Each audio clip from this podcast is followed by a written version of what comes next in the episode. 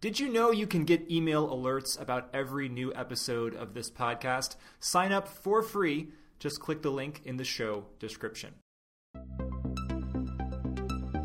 Some of the most mature machine learning efforts still require a significant amount of human input on an ongoing basis. When we ultimately have self-driving cars and we, we want to start deploying them in more and more areas, it will still be really critical that we have human input, tens of thousands or hundreds of thousands of people to ensure that these algorithms are behaving correctly or that they're continuing to get better and better and better and better.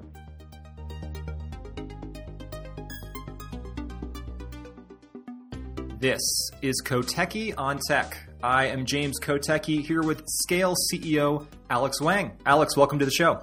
Hey, great to be on. Thanks for having me. Well, thank you. And so here's what I think Scale is, and you tell me if I'm right. So, as I understand it, Scale is a company I go to when I need a lot of labeled data for artificial intelligence machine learning. So, for example, if I'm building a self driving car and I need to tell the car, this is a stop sign, this is a truck, this is a bush, and I need to do that by labeling the images that that AI is going to train on, I go to Scale because Scale has people and technology that will basically do that for me. How would I do there? Yeah, that's exactly right. So our mission is to accelerate the development of AI applications. And so when we set out and actually looked at all the various bottlenecks and snags that most companies were hitting when building really important machine learning products and AI products, one of the big ones was just in getting large, clean labeled data sets.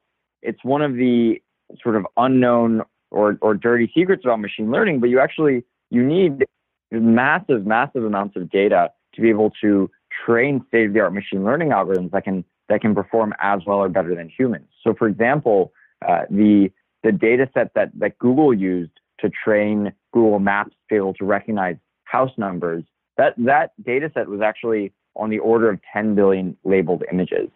And so uh, you're exactly right. When when these organizations and these teams need to build uh, really innovative machine learning applications, one of the biggest bottlenecks they hit is, hey, I just need tons and tons of clean labeled data that will help my algorithms know what to do in all these various situations. And that's the exact piece that we solve for our customers today. So tell me how many people are needed for this and kind of how you structure it and how they fit into the equation. Because as you say, I think this is a secret of AI that not a lot of people are aware of. I mean, it's an open secret in the industry, but someone who's looking at a cool, you know, commercial of a self-driving car isn't thinking about the fact that there's somebody on the other end who has to actually label what a stop sign is to tell the machine what that is. So, give me a sense of the not to use a pun, but the scale of the the people that are involved in doing this. We're in sort of the the, the early stages of self-driving, for example, and we work with a lot of a lot of the leading self-driving companies, folks like Lyft and Cruise and Zoox and uh, Toyota, for example. And our platform itself is already scaled up to tens of thousands of people who work uh, who work frequently on our platforms. And if you look probably globally at the whole industry of self-driving, there's there's probably hundreds of thousands of people who are employed to help these algorithms learn. There's a significant number of people who are involved in this process.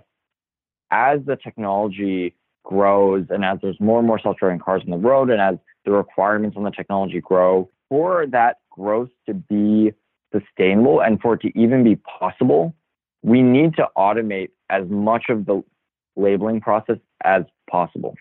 And our view is that if, if we're going to have any chance of deploying true self-driving cars, and we're going to have any chance of actually building this technology out and deploying it to all of the areas where it's sorely needed, um, then then you need we're going to need to be as efficient as possible and as automated as possible in this process while not sacrificing on quality, right? Um, because at the end of the day, these cars they they make life or death decisions. It, it's so crucial that that they're trained on high quality data. We have a machine learning team that's basically building up as much technology as possible to make it so that the humans have to do as little work as possible, while at the end of the day, still ensuring uh, the utmost quality in the data. So, are humans basically just needed at this kind of interim stage of the development of AI? Are they needed as data labelers today because the AI and machine learning isn't good enough to do it all automatically? And are we going to get to a point where there's maybe a few humans doing spot checks here and there, but they're not actually needed anymore? Or are we looking at a future of tens of, you know, hundreds of thousands of people as we're talking about doing this job and doing it for the foreseeable future? It's it's a really great question actually because I think this is this is another area where um, where there, there's a lot of misconceptions about it, even even within the tech industry, right?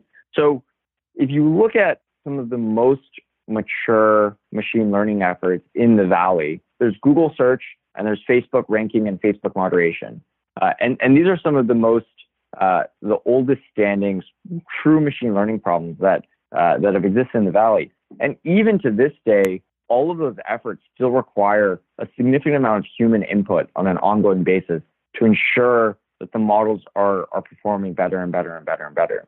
And now it's not like tens of millions of people, despite the scale that those that those products are at. So it, it doesn't need to be a, a crazy number of people, but they still do require a large amount of, of human input to ensure that those models are still performing well.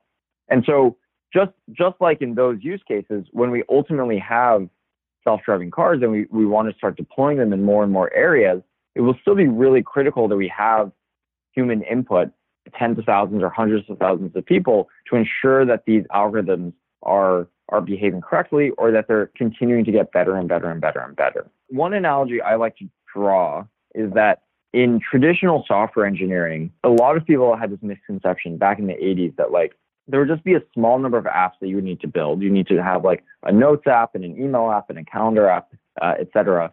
You, you just build a small number of those applications. And then once they're built, you, you don't need any more software engineers because they're built and they're good and people just use them. And as we all know, that turned out to not be the case. It turns out there's sort of this like really really large number of areas where custom software makes a really big difference. And even in the areas where you would say, oh, we've already built the product that solves the problem, you can always improve it and you can always make it better and better and better. So with machine learning, it's, it ends up kind of being like we're, we're at the same stage or the same level of understanding where, where right now everybody sort of thinks, hey, there will be a certain number of models that that we'll need, like uh, the self-driving models, and we'll need models that can do automated data entry or whatnot, or we'll need models that can that can help you check out automatically, like Amazon Go, et cetera. So there will be some some number of these applications, and then once the models get good enough, uh, will, will be done, and, and none of this work will be required. But but the, the reality is we will always need to improve these applications. So we'll always need to make the self-driving algorithms better and better and better. We'll always need to make the algorithms that detect whether or not you're picking up an orange better, better and better and better. And uh, and what's more than that, the number of applications will just grow and grow and grow. And so I, I, I think there's, there's actually a very strong parallel between these two states of the world where right now I think people really underestimate both sort of the full impact of machine learning. And I know that's hard because it's kind of a hyped arena, Certainly. but but I think the, the true the true number of applications is, is very large, and then the true amount of work that will be required in each of those applications is really underestimated. So we talk about things getting better. Let's talk about the lives of the people doing this data labeling and how their lives get better. So there's obviously a, a, narrative out there that people who are doing these jobs, especially if they're distributed around the world to places that don't have a lot of other good economic opportunities, are better off doing yep. kind of eight hours, twelve hours a day of what would what would seem to be really rote, you know, tedious, monotonous data labeling, rather than doing something else that they could be doing in that part of the world. But I, I wonder if you, I wonder how you think about that. I mean, it just as I if I think about sitting down and labeling stop signs for eight hours, twelve hours a day, I don't think I could get through one day of doing that, let alone that being my actual full time job. So, and of course, you know, that actually has a, a, bearing on whether or not the data labeling is correct, right? Because people get worn out, they get tired, they feel like it's monotonous, and they maybe don't, don't do as good a job in hour nine as they do in hour one during the day. So, from both a, an ethical perspective and a practical perspective, do you think about building things into your technology that help people do this job in a more engaging way? Yeah, definitely. I mean, I think the first thing is about making data labeling into a, an engaging and exciting occupation, right? And when we look at like what what inspires us in in what we build, one one of the big inspirations is actually video games, right? So, Mm-hmm. uh, like th- there are there are certain video games. I don't know if you you all have played like Words with Friends or Candy Crush or, or whatnot. There, there are certain video games that actually, if you sort of zoom out, seems seem pretty monotonous. uh, but, but and yet people play them for hours and hours and hours and hours, right?